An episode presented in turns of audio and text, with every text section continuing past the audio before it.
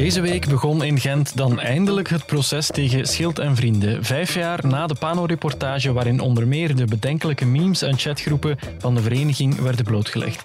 Dries van Langehoven en zes andere leden werden dinsdagochtend in de rechtbank verwacht, maar daar werd het proces al onmiddellijk weer uitgesteld. Wat heeft dat te betekenen en hoe gaat het eigenlijk nog met Van Langehoven en Schild en Vrienden?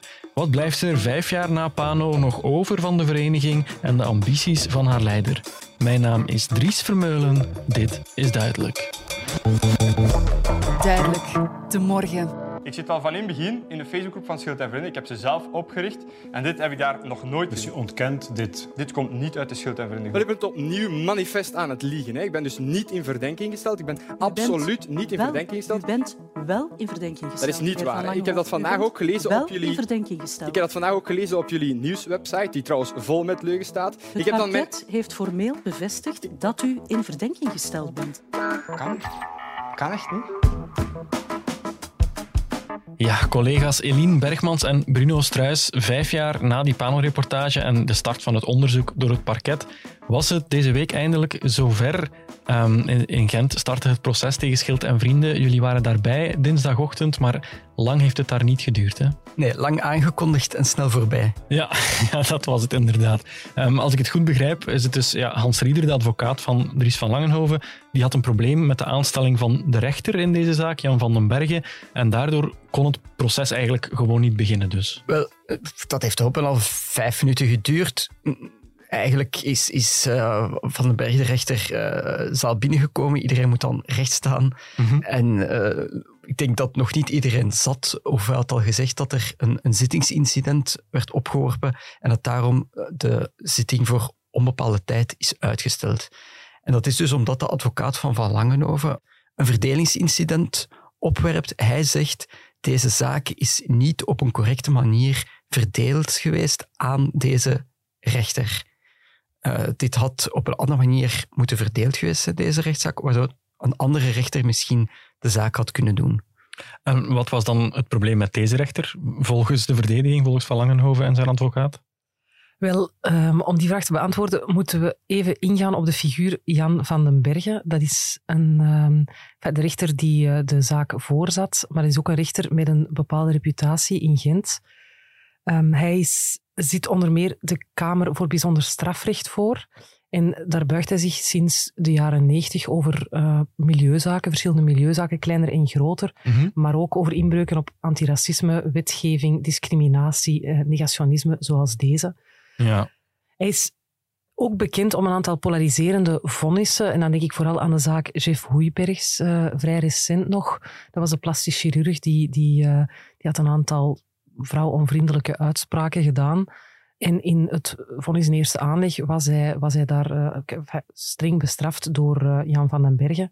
Een portret gisteren in het laatste nieuws, die, die eh, zei over, over zijn vonnissen dat, die, dat we die mogen situeren in het GroenLinkse kamp. En enfin, eh, lange uitleg om te zeggen, Dries van Langenhoven was niet zo blij dat net deze rechter hem zou beoordelen. Nee, duidelijk. En dat is dan ook de reden waarom de advocaat van Van Langenhoven nu zegt ja, we moeten eerst die aanstelling van Jan van den Bergen eens goed laten onderzoeken, want daar is iets niet juist gegaan. Ja, want het is niet alleen eigenlijk het, het, het, het- de- persoon van Jan van den Bergen die, die een reputatie heeft, maar het is ook wel, ja, Hans Rieder heeft dat ook eh, zeker, is een, eh, bekend om, om zijn procedure-argumenten die hij graag bovenhaalt. Hij had in de zaak Hoeiberg, stond hij ook opnieuw tegenover Jan van den Bergen, had hij eh, de rechtbank al eens gevraagd, zonder succes. En nu dus kiest hij voor een andere argumentatie. Ja, nu Dries van Langenhoven en de andere beklaagden, hebben die er enig voordeel bij dat, die, dat dat proces nu weer wordt uitgesteld? Want het sleept al vijf jaar aan. Dat is toch wel behoorlijk lang, hè? Nee, dat denk ik niet. Hè. Van Langenhoven zegt dat ook zelf altijd, eh, of in, in, in, in, in zijn vele video's eh, herhaalt hij geregeld dat die zaak al veel te lang in zijn ogen aansleept. Ik denk dat hij er geen voordeel bij heeft dat het wordt uitgesteld. Ik denk dat hij er hoopt van voordeel te hebben bij een andere rechter. Inderdaad, ja. Eh, Ook een, een ander advocaat van de, van de burgerlijke partijen, eh Lachlali, die, die zei, god, men gaat dit over de verkiezingen willen tillen. Eh, dit gaat echt op de lange baan geschoven worden. Nu, of het zover komt, dat zullen we toch ook nog een beetje moeten zien. Want het zou kunnen dat het, dat het ja, iets minder lang eh, Mhm. Ja, dus wanneer het opnieuw van start gaat, daar hebben we op dit moment geen idee van. Dat is niet duidelijk. Zodra die, die, die vraag als verdelingsinstelling moet nu voorgelegd worden aan de voorzitter uh, van die rechtbank. En zodra dat aan hem is voorgelegd, heeft hij acht dagen om daar een beslissing te treffen. En ja, afhankelijk daarvan moet er dan opnieuw een agenda worden samengesteld en een nieuwe datum geprikt worden. Ja, en een agenda samenstellen is in dit soort zaken ook niet, uh, niet, niet altijd simpel. Je zit met, met zeven beklaagden, vijf burgerlijke partijen, een hele batterij advocaten die allemaal drukke agenda's hebben. En het is dan gebruikelijk dat die weer op elkaar wordt afgestemd. En, uh, de, enfin, dus dan, dat ja. kan ook weer even uh, in beslag nemen. Ja. En we zullen dan ook moeten zien of dan Rieder, de advocaat van Van Langenhoven, ook nieuwe conclusies gaat neerleggen. Want tot nu toe, ja, elke advocaat voor de zitting legt conclusies neer, kan dan reageren ook op elkaars conclusies, zodat je een interessant debat krijgt in die rechtszaal. En zijn conclusies gingen alleen maar over dit verdelingsincident, dus geen enkel argument over de inhoud van de zaak eigenlijk hebben, uh, hebben de andere partijen al te zien gekregen. Dus ja, we zullen nog moeten zien als dan dit verdelingsincident opgelost wordt, of hij dan wel met andere conclusies ook gaat willen komen. En dan gaan die tegenpartijen ook wel, wel verwachten, zodat ze een beetje weten, ja, wat, wat, gaat die, wat wil die verdediging opwerpen als, als verdediging voor Dries van Langenhoven. Ja, want laat ons misschien eens even nog de, de basics van deze zaak op een rijtje zetten. Er staan zeven mensen terecht, Dries van Langenhoven en zes andere leden of ex-leden van Schild en Vrienden. En dat is allemaal begonnen met die panelreportage over Schild en Vrienden, waaruit bleek dat die vereniging die zich langs de buitenkant misschien wel vrij netjes opstelde, achter de schermen online dingen deed die je op zijn minst bedenkelijk zou kunnen noemen. Memes deelde die naar racisme en negationisme ruiken. Uh, en, en, daarop is het parket dan een onderzoek gestart. Ja, klopt. De, die reportage is er ook gekomen als, als eigenlijk, of het werd gepresenteerd als een, als een um, Andries van Langenhoven dan, als een, als een portret. Ze gingen hem volgen omdat hij toch wel een, een, ja, een heel opmerkelijk figuur was mm -hmm. uh, als leider van die, van die rechtsconservatieve jongerenbeweging. En dan hebben ze dus wat dieper kunnen kijken in die verborgen uh, groepen, uh, waar, waar uh, Discord-groepen en Facebook-groepen, waar er ja, dan toch wel een ander gezicht te zien was. Mm -hmm. Het is inderdaad zo dat er zeven leden nu moeten verschijnen voor de correctionele rechtbank. Aanvankelijk waren dat er meer, waren er twaalf geïdentificeerd. Maar er zijn er een aantal die um, schuld hebben bekend en die um, daardoor een opschorting kregen en, en niet moeten verschijnen nu, ja. nu voor de rechtbank. En wie zijn die zeven die nu wel voor de rechtbank moeten komen? Die zeven die er wel zijn, ja, dat gaat dus over de bekendste Dries van Langenhoven. Uh, die zes anderen, dat waren allemaal twintigers, mid-twintigers uh, op het moment van de feiten. Wel mensen uit de entourage, uit de dichte entourage van, van Langenhoven, die ook bijvoorbeeld brieven ondertekende, uh, die ook bijvoorbeeld, uh, als er locaties werden gehuurd voor bijeenkomsten, die daar ook uh, een rol speelden, maar die ook, en Dries van Langenhoven het meeste, maar die, die andere, die ook, en daar gaat het dan allemaal om, die memes dus um, verspreid hebben of, of gemaakt hebben. En wat wordt dan concreet ten laste gelegd? Waarvan worden ze beschuldigd? Dat is heel wat, hè, heb ik gezien. Dat is inderdaad een hele boterham. Um, ze moeten zich uiteindelijk verantwoorden voor het aanzetten tot discriminatie, segregatie, haat of geweld en voor het verspreiden van denkbeelden die gegrond zijn op rassensuperioriteit of rassenhaat. Uh, daarnaast uh, wordt hen ook negationisme uh, verweten. Tenminste, dat, zijn, dat is, dat, is, niet voor alle beklaagden het geval, voor de meesten en ja, het, het, minimaliseren of het goedkeuren van de holocaust.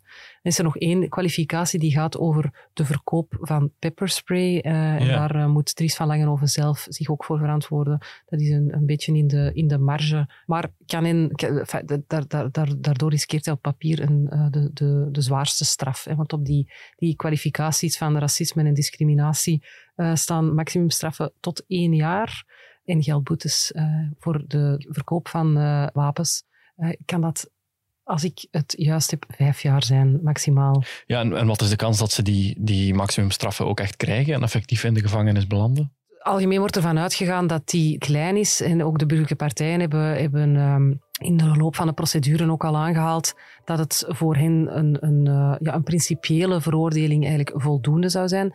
Het is ook bekend dat, dat um, ja, racisme en discriminatie, dat zijn moeilijke zaken uh, die juridisch, enfin, dus een beetje afwachten wat de rechtbank ermee mee gaat doen. We hadden bijvoorbeeld eerder dit jaar een zaak in Antwerpen over een, een WhatsApp-groep in een uh, politiedienst daar stonden een hele groep agenten terecht voor pesten, maar ook voor racisme. En racisme is daar niet weerhouden uh, op geen enkele manier, hoewel daar eigenlijk ook toch duidelijke, of voor vele duidelijke uh, opmerkingen in die richting waren. Daar waren verwijzingen naar Hitler, daar waren de, de, collega's van een andere origine, die werden consequent omschreven als mannen van de bruine plank. En toch werd dat daar niet weerhouden om te zeggen, het is niet zo eenvoudig. Mm -hmm.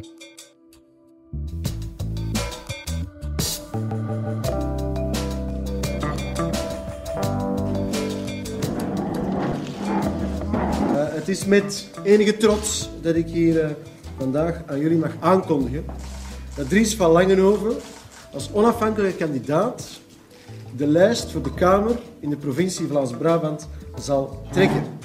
Toen Tom van Grieken naar mij kwam met een voorstel voor een Forza Flandria, een voorstel om dat te doen op een manier waarop ik mijn volledige onafhankelijkheid kan behouden, ben ik daar uiteraard met veel enthousiasme op ingegaan.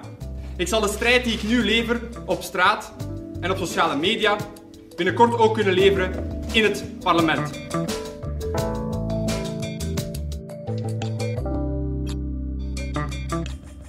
Eline en Bruno, even een korte geschiedenisles. Uh, in 2017 werd Schild en Vrienden opgericht. Dat is niet zo gek lang geleden. En een jaar later al had Dries van Langenhoven, de leider van die vereniging, nationale bekendheid.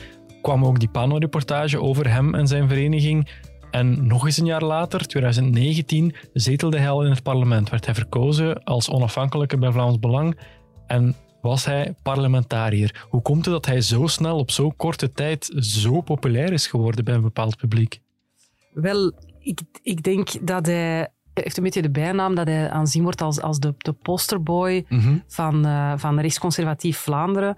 Uh, onlangs was ik nog op de IJzerwaken. Ja, daar, daar, daar, daar wordt, wordt hij gevraagd om, om selfies. Um, hij kan zich zeer, zeer goed verkopen. En dat, is, ja, dat heeft hij gedaan op die, uh, die uh, communicatiekanalen met die memes. Dat was heel opvallend. Maar ook ja, zijn, zijn voorkomen, zijn t-shirts. als, je dan, ja, als je dan naar de IJzerwaken gaat kijken, zie je dat daar de gemiddelde leeftijd heel, heel hoog is, een beetje soms muf imago heeft, maar ja, op dat vlak zijn ze zeker verfrissend.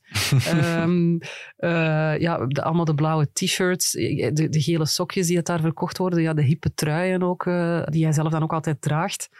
Dat is wel iets um, dat zeker in 2018 hoge ogen trok. Hij heeft toen ook contact gehad bijvoorbeeld met iemand van Tom van Grieken, die daar ook dan wel in geïnteresseerd was om zo'n overkoepelende beweging, uh, waar dat hij dan het gezicht van was. Uh. Ik denk dat hij ook een, een, een, gat vulde in dit stukje van Europa, zullen we zeggen. Want je hebt natuurlijk in heel Europa die identitaire beweging, mm -hmm. die ergens op dat moment ook aantrek had. En dan heb je ook een, een figuur nodig die dat naar zich toetrekt, die dat uh, onderwerp zich eigen maakt en dan moet je een toevallige samenloop hebben van omstandigheden dat net hij degene is die dan daarin slaagt. Want je ziet dat Schild en Vrienden ook wel heel hard aan hem vasthangt. Zodra dat hij de kamer introk, is Schild en Vrienden ook wel een klein beetje naar de achtergrond teruggegaan. Ja. En, en, en ook nu zie je dat hij zelf als persoon volgens mij meer aantrekkingskracht heeft dan Schild en Vrienden als groep. Mhm. Ja, dat denk ik uh, inderdaad, dat klopt. Dus zoals je in Oostenrijk Martin Sellner hebt als um, boegbeeld voor de identitaire beweging, ja. zo is hij dat in, in, in Vlaanderen. Dus dat hangt ook wel een klein beetje af van zijn persoon, volgens mij. Hij is heel assertief, hij is heel intelligent, hij weet zich in, aan verschillende publieken op een verschillende manier voor te stellen.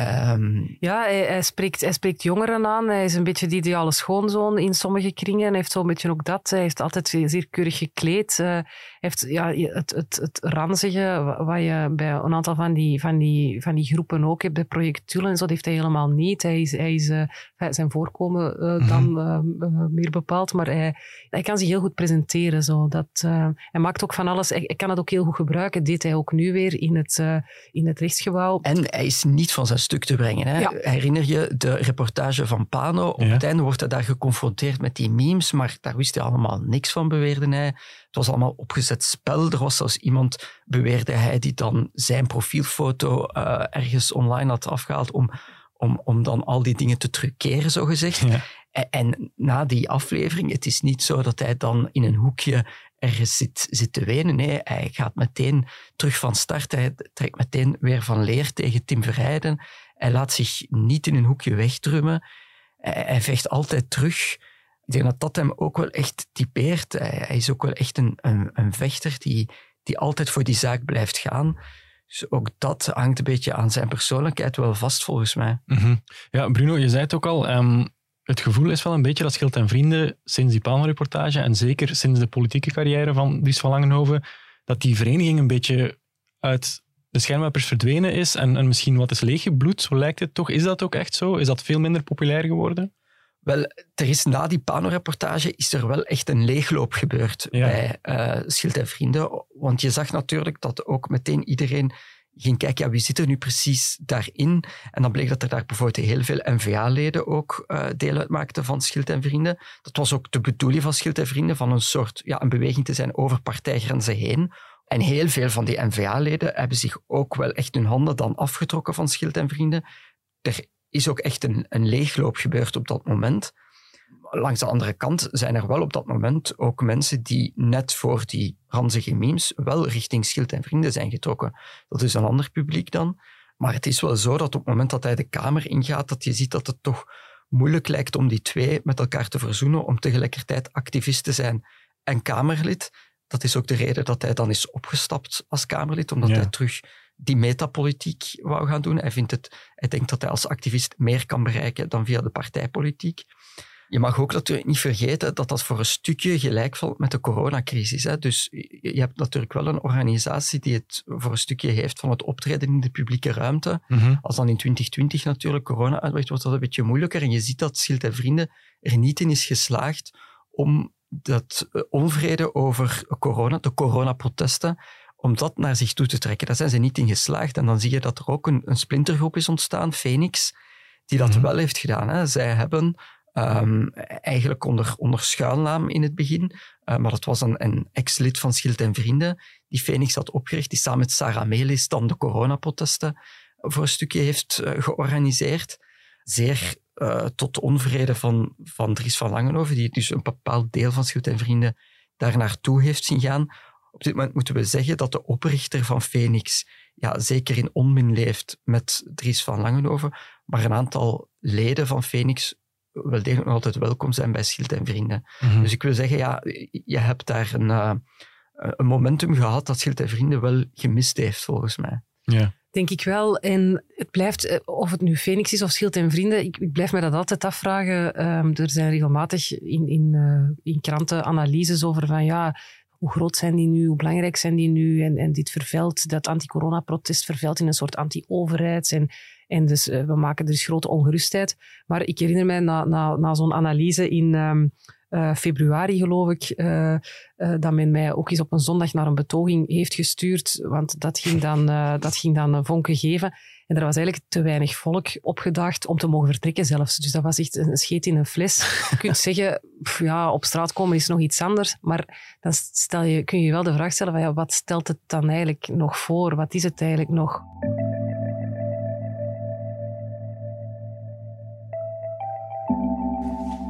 Beste mensen van de pers, ik heb een beslissing genomen. Een beslissing waarover ik niet over één nacht ijs ben gegaan. Ik stap uit het parlement. Maar dat betekent niet dat ik stop met politiek. Integendeel. Ik heb mij altijd al meer activist gevoeld dan politicus. Graag uw applaus voor Dries van Langenhoven. Vrijheid.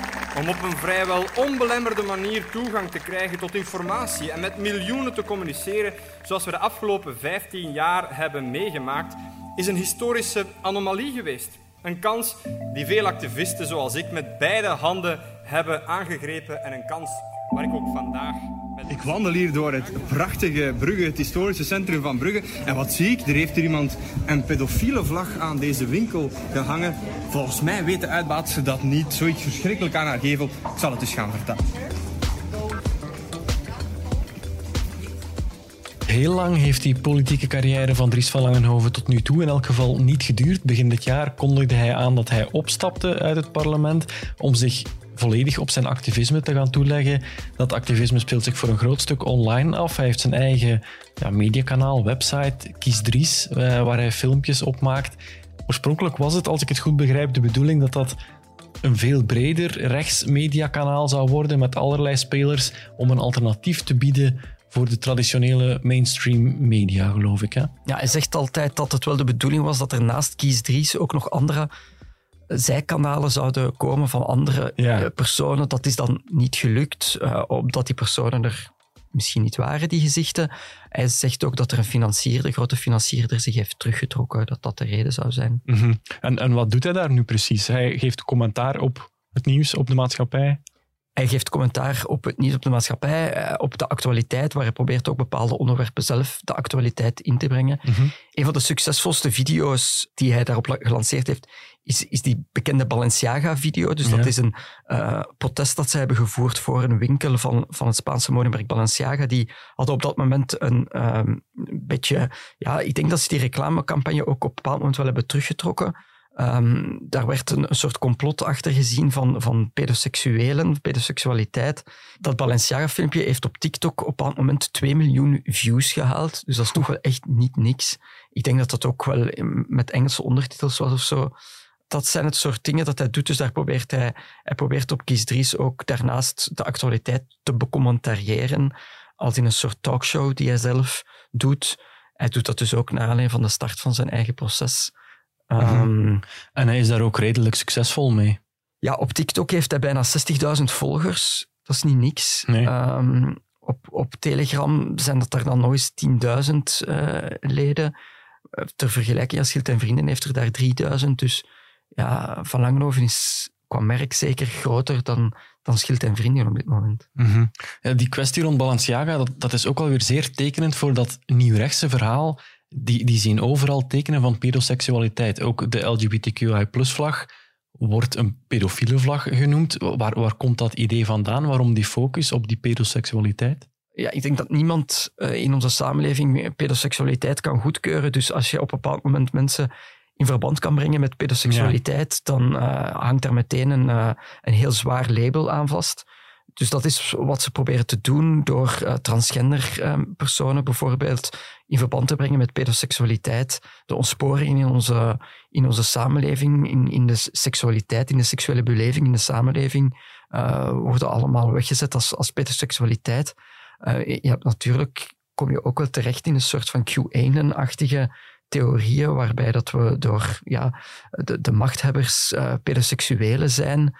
Ja, dat is de, een, een, handige manier, denk ik, om zich af te zetten tegen, tegen de samenleving. Ja, en dan kom je natuurlijk weer heel dicht bij die, bij die post-corona, anti-corona-bewegingen. hè. Die- Daar zit, daar, zit- daar zit je ook met, met die complotdenkers. ehm, en, en daar vinden ze elkaar wel terug. Dat voel je ook wel. Ja, ja, want die internationale banden vinden ze ook belangrijk. Hè. Eh, Dries van Langenhoven gaat zelf ook speeches soms in het buitenland, onlangs in de VS, als ik het goed heb. Ja, deze zomer heeft hij daar een, een hele lange toespraak gehouden bij American Renaissance. Eh, dat is een groep rond Jared Taylor, ehm, die zich echt expliciet op ras profileert. White supremacist zou je kunnen zeggen. Je ziet dat Van Langenhoven in zijn toespraak daar ook echt naar het eh, eh, blanke ras refereert. Ik denk niet dat ik hem al ooit zo expliciet bezig heb gehoord over het blanke ras. Zijn speech ging over de ondergang van de Europese beschaving. Ehm, ik denk dat de titel is The Greatest Time to Be Alive. Dus hij, zegt eigenlijk, het is een verschrikkelijke tijd om te leven, maar ook de, de beste tijd om te leven als activist. Eh, want eh, ja, er is veel om voor te strijden, zeg maar.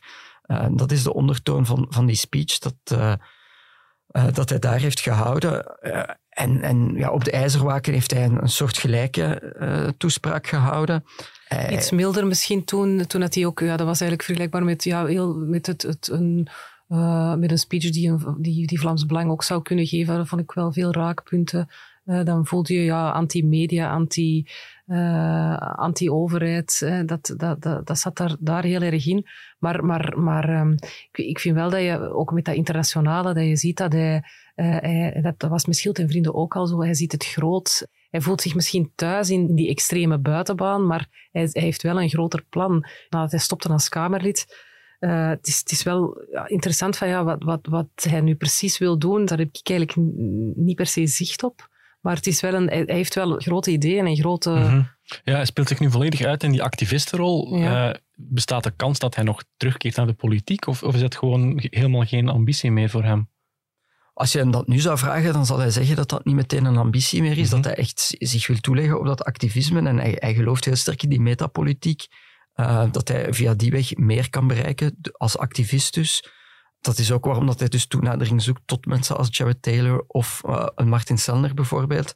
Hij kan zich op die manier ook, met dat proces, profileert hij zich ook wel in het buitenland als Ja. iemand die door de overheid in België wordt opgejaagd, achterna gezeten wordt door het establishment, want de dingen die hij zegt zouden onaangenaam zijn voor iedereen. En daarom doen ze hem deze rechtszaak aan. Dat gaat natuurlijk een beetje voorbij aan de aanklachten die het Openbaar Ministerie hem, hem aanwrijft. Maar ik sluit niet uit dat hij op een bepaald moment eh, toch nog terugkeert naar de politiek als hij ja, op een bepaald moment vindt dat dat dan toch weer de juiste weg is om te bewandelen.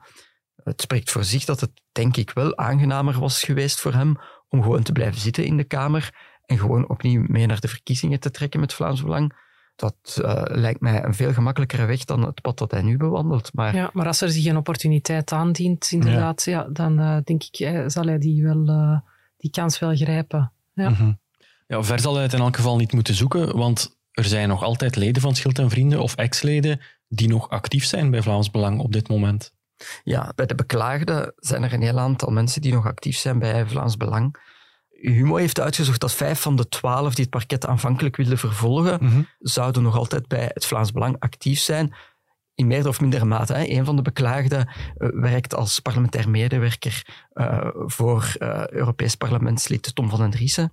Daarnaast heb je een aantal die actief zijn op lokaal vlak, in een lokale afdeling van het Vlaams Belang. Ik denk dat dat soms ook wel echt gewoon vrijwillige functies zijn of iets dergelijks. Dus die, die banden zijn er wel nog altijd. Hè. N-VA heeft zich als partij heel sterk afgezet tegen eh, de dingen die te zien waren in de Pano-uitzending. Vlaams Belang heeft dat veel dubbelzinniger gedaan na afloop van, van die Pano en de ophef die er toen was. Mhm. Eh, ja, tot slot, we weten dus nog niet wanneer dat proces nu zal verder gaan. Zal dat alles bij elkaar genomen uiteindelijk in het voordeel werken van Dries van Langenhoven of in het nadeel, dit proces? Ik denk hoe meer aandacht, hoe liever hij het ziet. Mhm. Dat hangt er een beetje vanaf wat je bedoelt met in het voordeel van Dries van Langenhoven. Als we hem beschouwen als eh, de activist die hij nu is in zijn metapolitiek, kan dat proces en het conflict rond dat proces hem alleen maar voordeel bieden, volgens mij. Ja. Als Kamerlid eh, was dat een heel andere situatie geweest. Maar als, als, eh, in zijn strijd die hij voert op Vlaams, maar ook op internationaal gebied, in, de- binnen de identitaire beweging en in zijn metapolitiek biedt het hem alleen maar voordelen. Hoe meer dat er wordt over gesproken en hoe meer dat er daar, ja, er is elke, keer door zo'n proces sprake over een soort conflict. Ja, dat, eh, daar leeft hij voor, daar kan hij elke keer video's rondbouwen, daar genereert hij inkomsten mee. Hij hij heeft heel veel geld nodig om dat proces te betalen. Hij zit dat ook voortdurend te zeggen. En hij probeert op die manier ook voortdurend geld op te halen via, via donaties. Ehm, het is een beetje onduidelijk over hoeveel geld dat, dat gaat, dat hij ondertussen heeft opgehaald. Hij zegt dat hij 142.000 euro al aan gerechtskosten heeft gemaakt. Ehm, ja, onduidelijk of hij dat ook al heeft opgehaald. Mhm. Oké, Eh, ja, wanneer dat proces verder gaat, niemand die het weet, maar we zullen het ongetwijfeld horen eh, van jullie. Hè. Eline Bergmans, Bruno Struis, journalisten bij De Morgen. Dankjewel. Afwachten. We houden je op de hoogte. Dankjewel. Ik bedank ook u weer, beste luisteraar, uiteraard om erbij te zijn. Ik bedank Laurien Verreken en Sam Vijs voor alle hulp bij deze podcast. En volgende week donderdag zijn we er uiteraard weer opnieuw met een nieuwe aflevering. In de tussentijd kunt u ons altijd bereiken via podcasts.demorgen.be. Bedankt voor het luisteren. Tot volgende week.